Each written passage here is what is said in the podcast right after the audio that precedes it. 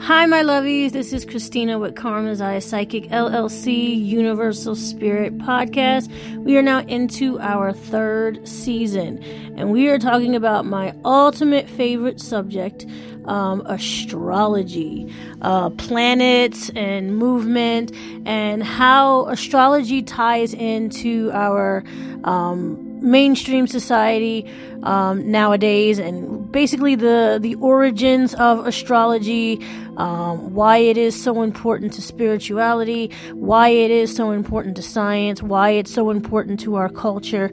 Um, you know, especially because people are divided on whether astrology is even real or not. Um, you know, I am a very strong believer in astrology. I've been studying it since I was about 10 years old. It is the most fascinating thing um, that I can it, I can be involved in really. um, so you could imagine me ten years old just like walking around telling people like, oh my god, like I could totally tell you're a Gemini, da da da da da, like just kids laughing at me and stuff like that. Though they should have because I just sounded ridiculous. But I never stopped studying astrology. It's always been one of my obsessions. Okay, so we are going to be talking about just in general um, some of the origins of astrology, why people don't believe in it, um, what it really is, you know, and just some historical facts about it, um, linking planets to gods and goddesses, you know, linking planets to really just um, uh, astrological bodies and traits, even um, being surprised, like you know, some planets. Uh, uh, physical makeup actually can affect a personality, you know, and as to why um, it is in fact uh, in our mainstream society, and it's also very, you know, in, in included in like dating, um, dating dating apps, um, and just you know movies and TV shows, and a lot of jokes and a lot of you know mentions of it are very common now. Um, so it is something that I am very fascinated about. It is how I started um, my spiritual journey. I started with astrology, um, and basically, because I was just a nerd as a kid, just nerding out, always wanting to know about things about the stars, planets, aliens, and just, you know, other beings. Uh, I'm a very, very uh, huge fan of like Men in Black type stuff. I even like, got the album for Christmas when I was a kid. My dad could see that I loved the stars and what the hell is going on up there. So, um, we are gonna now, you know, speak on that. We're gonna definitely have a conversation today about that. So, if we get to the basics of astrology and get to the actual definition, astrology is the study of movements and relative positions of celestial bodies, interpreted as having an influence on human affairs and the natural world. Basically, saying that the stars and planets and moons that you were born under determine who you are, how you act, and certain personality traits that you will share with people who were born at the same time as you. Okay, that the planet and the planets in the universe and the stars basically create you. Um, you are a creation in itself. Obviously, you have your own thoughts and personality or your own choices and everything like that. However, it, they're basically universal forces that basically govern you know, how things will play out, or at least how things will be decided. Um, in other words, you know, the universal guidelines to who you are and how things are going to go based on who you are, based on the structure uh, of the time you were born.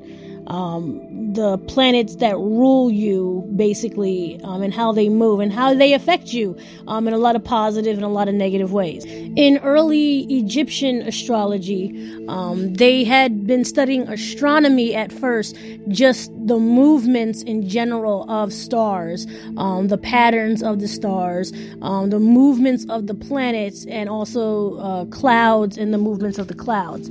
Um, they started to understand that their astronomy, their their mastery of astronomy, they were able to figure out um, weather, season changing, um, you know, in where like not to plant crops and what would be a good time for you know gatherings events worshiping gods and goddesses. They started using the stars and the planets to time things correctly knowing which times are more favorable than others like doing things during the leo season rather opposed to doing them during the taurus season uh, which is a lesser you know passionate time or whatever.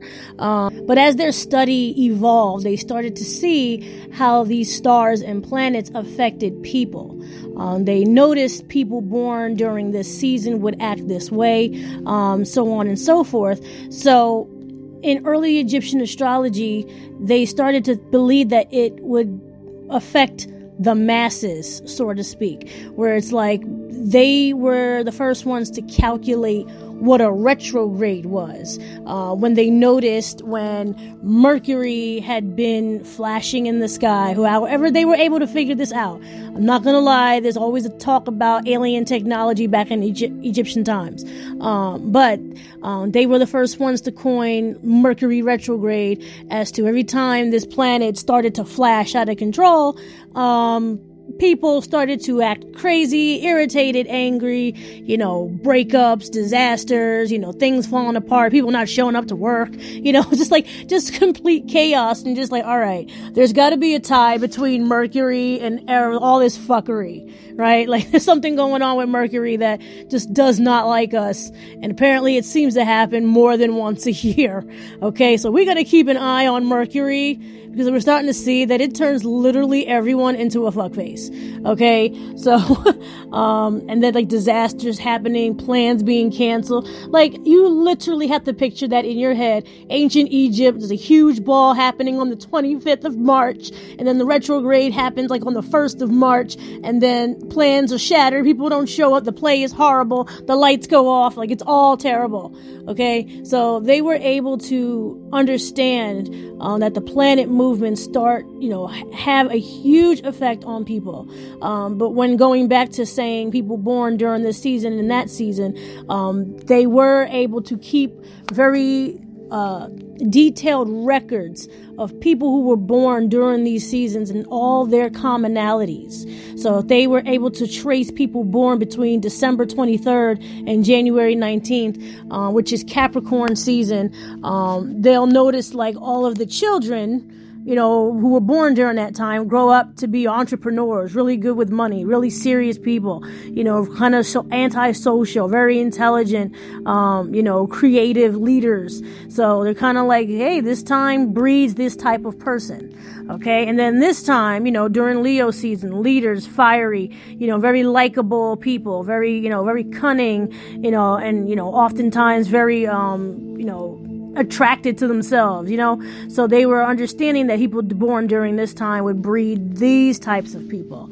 So the ancient Egypt Egyptians, um, you know, really evolved their study of the stars not just for weather, they started to realize how it's like a universal forecast, so to speak. And we still use that today when all astrologers, psychics, witches, mediums who rely on, you know, the stars to do certain magic or, you know, have certain events or praise certain gods, that they use what we call this universal forecast.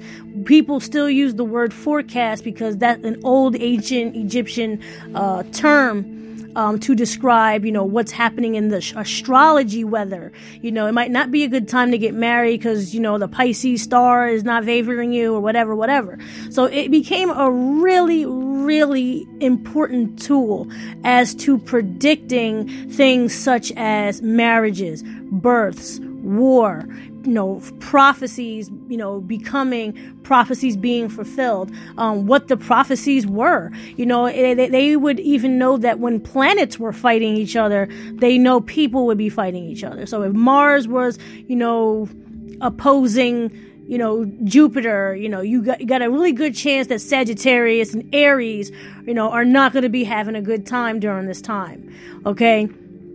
Um, later on um, the the, the idea and the methods of astrology were moved over to Mesopotamia. Um, they've then moved to India. Okay, these were written down in these ancient texts like wow these stars really can tell us something they're really really telling stories uh, then it moved to ancient greece um, and Rome, where it is in fact most popular. Um, when you go into a lot of Greek mythology, there is no such thing as not running into astrology.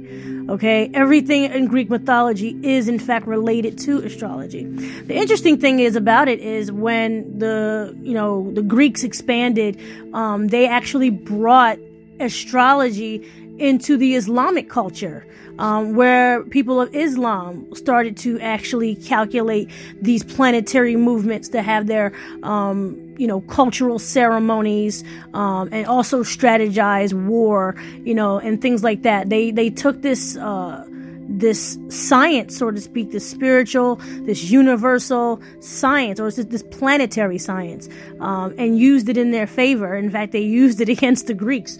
Um, they were able to actually build on that as well. Um, and then it moves on uh, to China. Um, and China had already had a, a setup of their own astrology uh, system.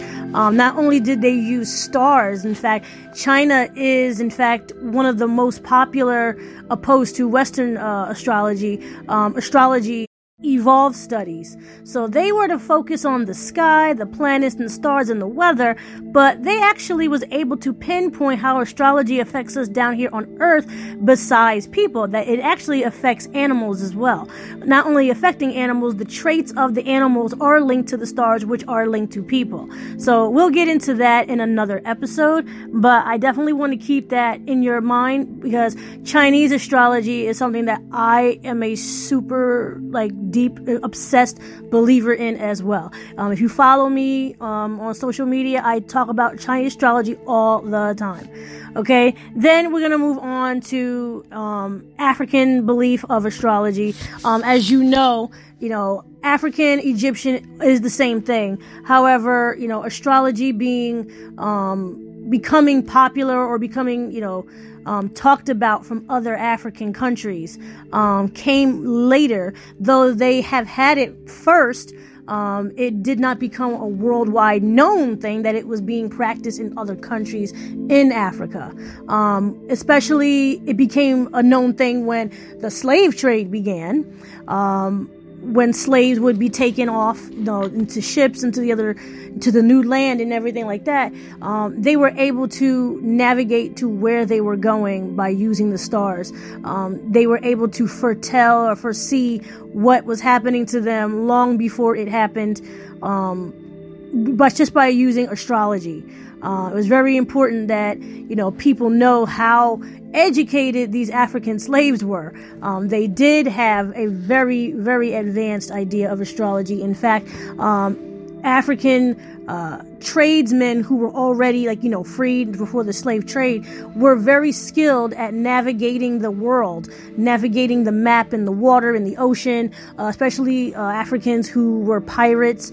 Um, they used the stars to navigate where they were going. So in african astrology you can see not only do the planets map out what's happening up in the universe how it affects us down here but it also became like a map of the actual planet itself. So the planet planet Earth itself, you know, was mapped out in the stars for them to follow. They understood the North Star, they understood the Big Dipper. You know, these were actually things that were coined from Africans, just later translated into Greek and Roman and other languages, but they all originated um, from Africa itself.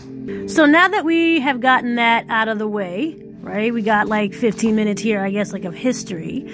Um, so, what exactly, which planets are we talking about, right? What counts in our solar system to be relevant to the study of astronomy and mostly of astrology, right? Uh, we can calculate that there are, in fact, 12 astrology signs. Okay, so then you would have to assume that there are 12 planets that we are drawing from um, which is in fact not correct. It turns out that one planet can govern two astrology uh, signs. That these planets um, have different traits in itself to then um, govern two traits of two different people. For instance, Venus.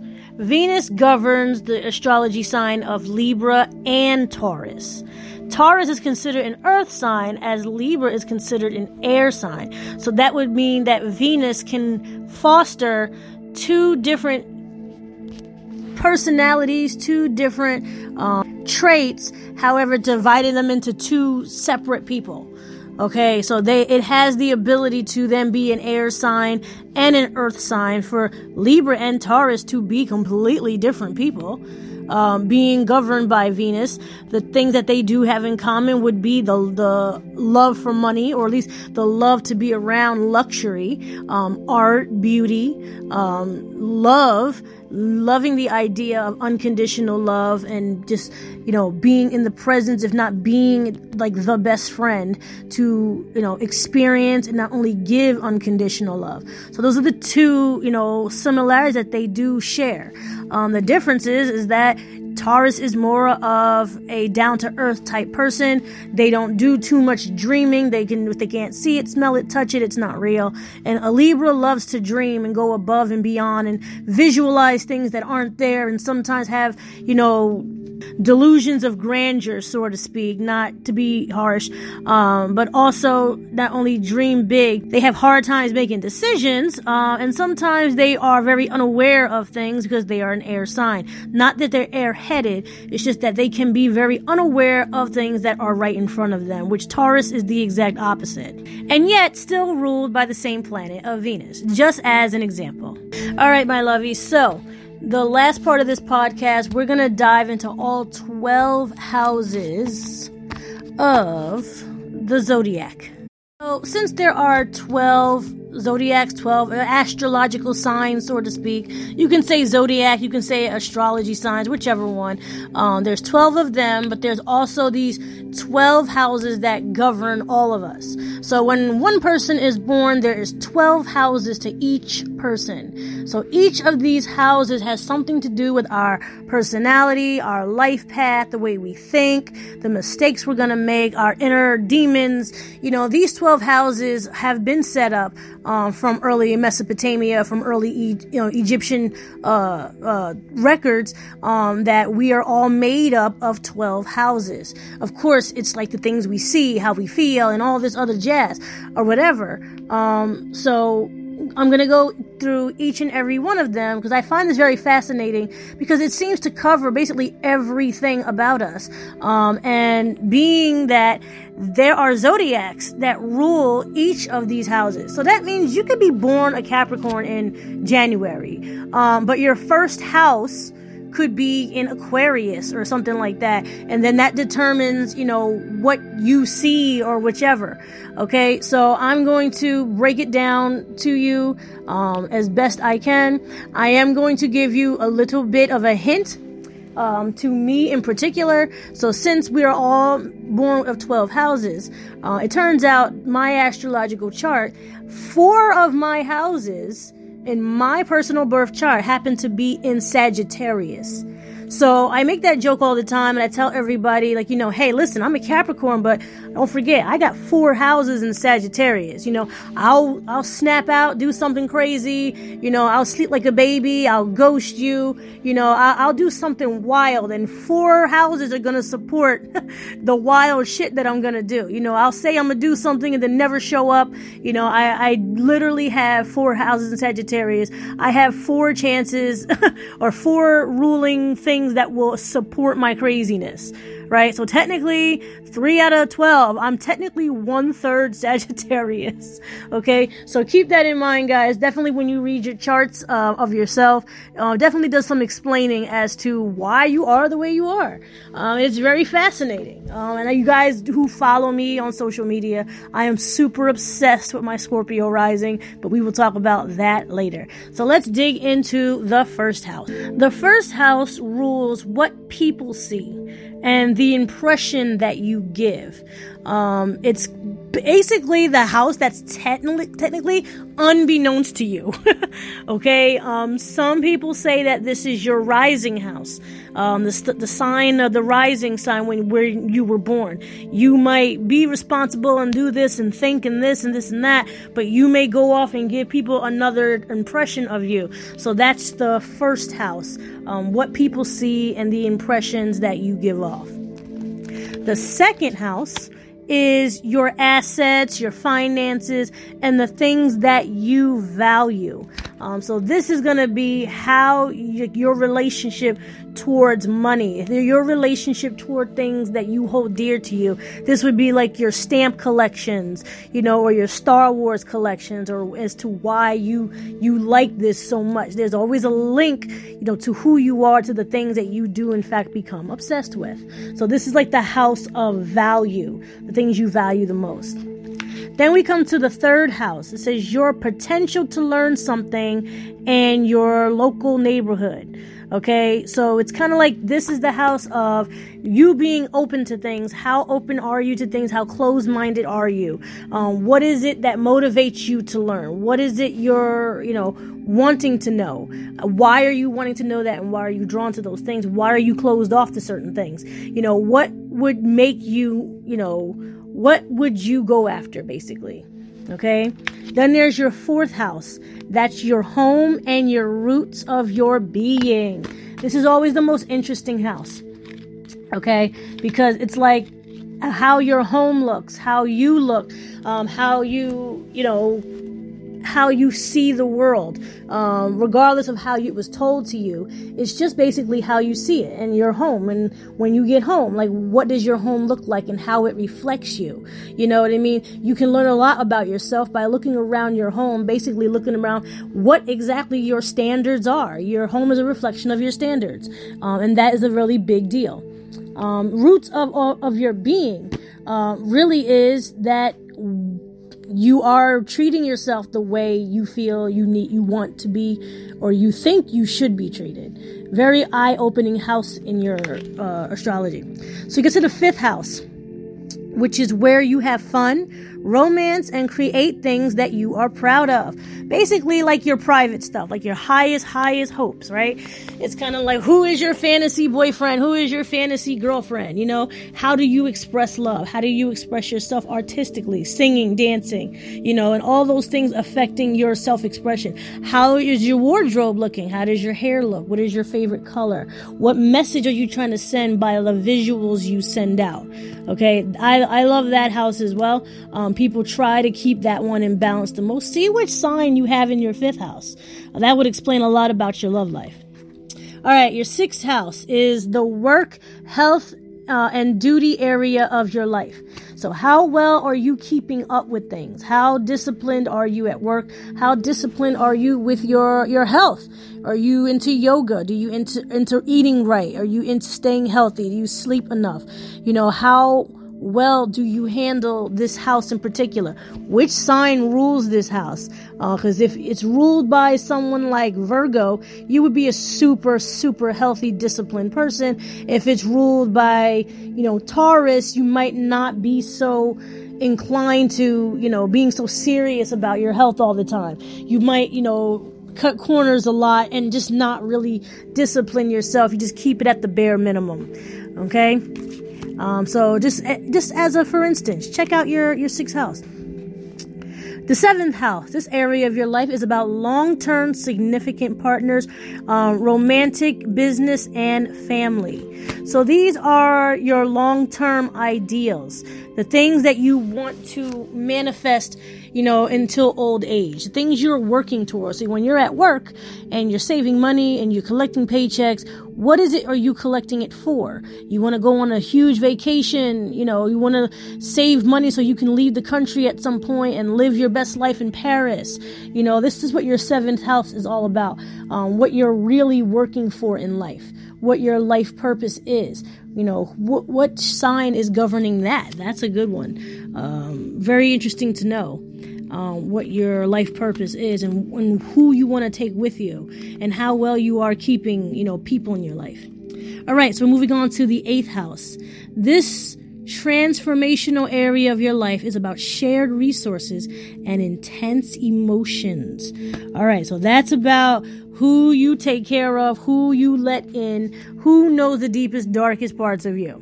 Okay, that one is technically a no brainer, right? It's kind of like who is important to me enough to let them know um, I'm feeling this way, this, that, the other thing. Who is living in my home, right? That's that's your biggest like um, boundary of to who gets to know this about me right? Who gets to stay in my home and share this space with me? Um, especially when you're thinking about a partner, you know, or getting married, you know, it's like, who, who, who, how do I determine who's good enough for me? Check out who's in that house, guys. That's very important too. Your ninth house. Um, broadening your horizons either spiritually, academically, ah, sorry, academically, or on a long journey. All right. So this is you, not say against the world, but this is you up against the world, right? Understanding your place. Okay, and understanding how you're going to navigate through the world, um, how you feel about that, being extroverted or being introverted. Check out your ninth house. That's interesting to know for all you introverts out there to understanding as to why it's like I just don't don't want to be around so many people physically, but I would love to float around in the sky. all right? Now we're moving on to the 10th house. Your achievements and status in the outside world. How important are they to you? Mm, that's a good one. 10th house, right? What are you trying to do? You're trying to be TikTok famous? You know, some people rise to fame based on the zodiac or astrology that's in that house in particular. Some people have a blessed 10th house. Some people don't have a blessed 10th house. Some people have a very laid back 10th house where it's like, I'm okay with this for now. I'm okay with this the rest of my life. Or people who strive really, really hard to be famous. Um, you could have, you know, Leo in your 10th house, and it's kind of like, no, I need to be in spotlight, period, and that's it. Okay, very interesting to know that. All right, 11th house, where the cosmos grant wishes, luck, friends, and social occasions. So this also determines about introverted, extroverted um, things and des- destiny as to where you're going to be um, meeting up with people. Okay, basically destined situations. You know, oh, I got lucky to start in that role and people did not know that movie was going to be a great hit. I just happened to be in it. You know, I did not know that I was going to be late, you know, for my meeting, but then I ran into my husband and I did not know it was my husband then. Okay, this is about destiny, you know, and, you know, designed timing for you, you know, for very interesting parts of your life that obviously you will tell stories about. Okay, these are the events, like major events in life. All right. Last but not least, we come to the 12th house. This is the area of your life that is overwhelming. You yield to a greater cause or power. All right. So that's the last 12. That's the 12th house. So that is you giving up you know, to something else higher than you. It could be God, it could be the universe, it could be nature, it could be anything. For those of you who are into, you know, the three, uh, the lower, you know, present and higher self. Uh, you could be giving up to the energy around you. You could be giving up to giving you know, power up to the ebb and flow of life.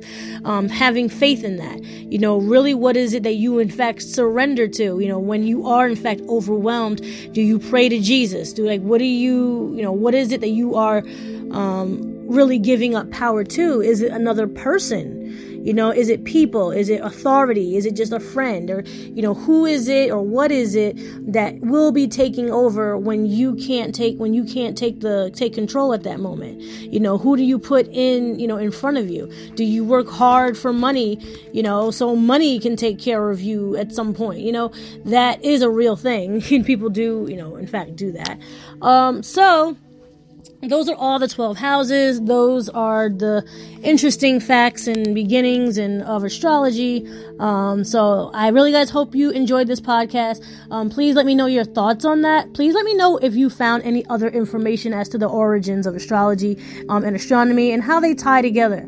Um, this is was just uh, a little intro um, to what we're going to be talking about next. We will be talking about individual planets, uh, individual zodiac and astrology signs, their traits and all that. And like I said, how we have injected those things into modern society. And as you can see from the beginning of this podcast, how astrology has basically, you know, walked around the globe. Um, and now it's kind of like spiraling into, you know, everything that we do. It's no secret. It's no, you know, anything that we don't know by now.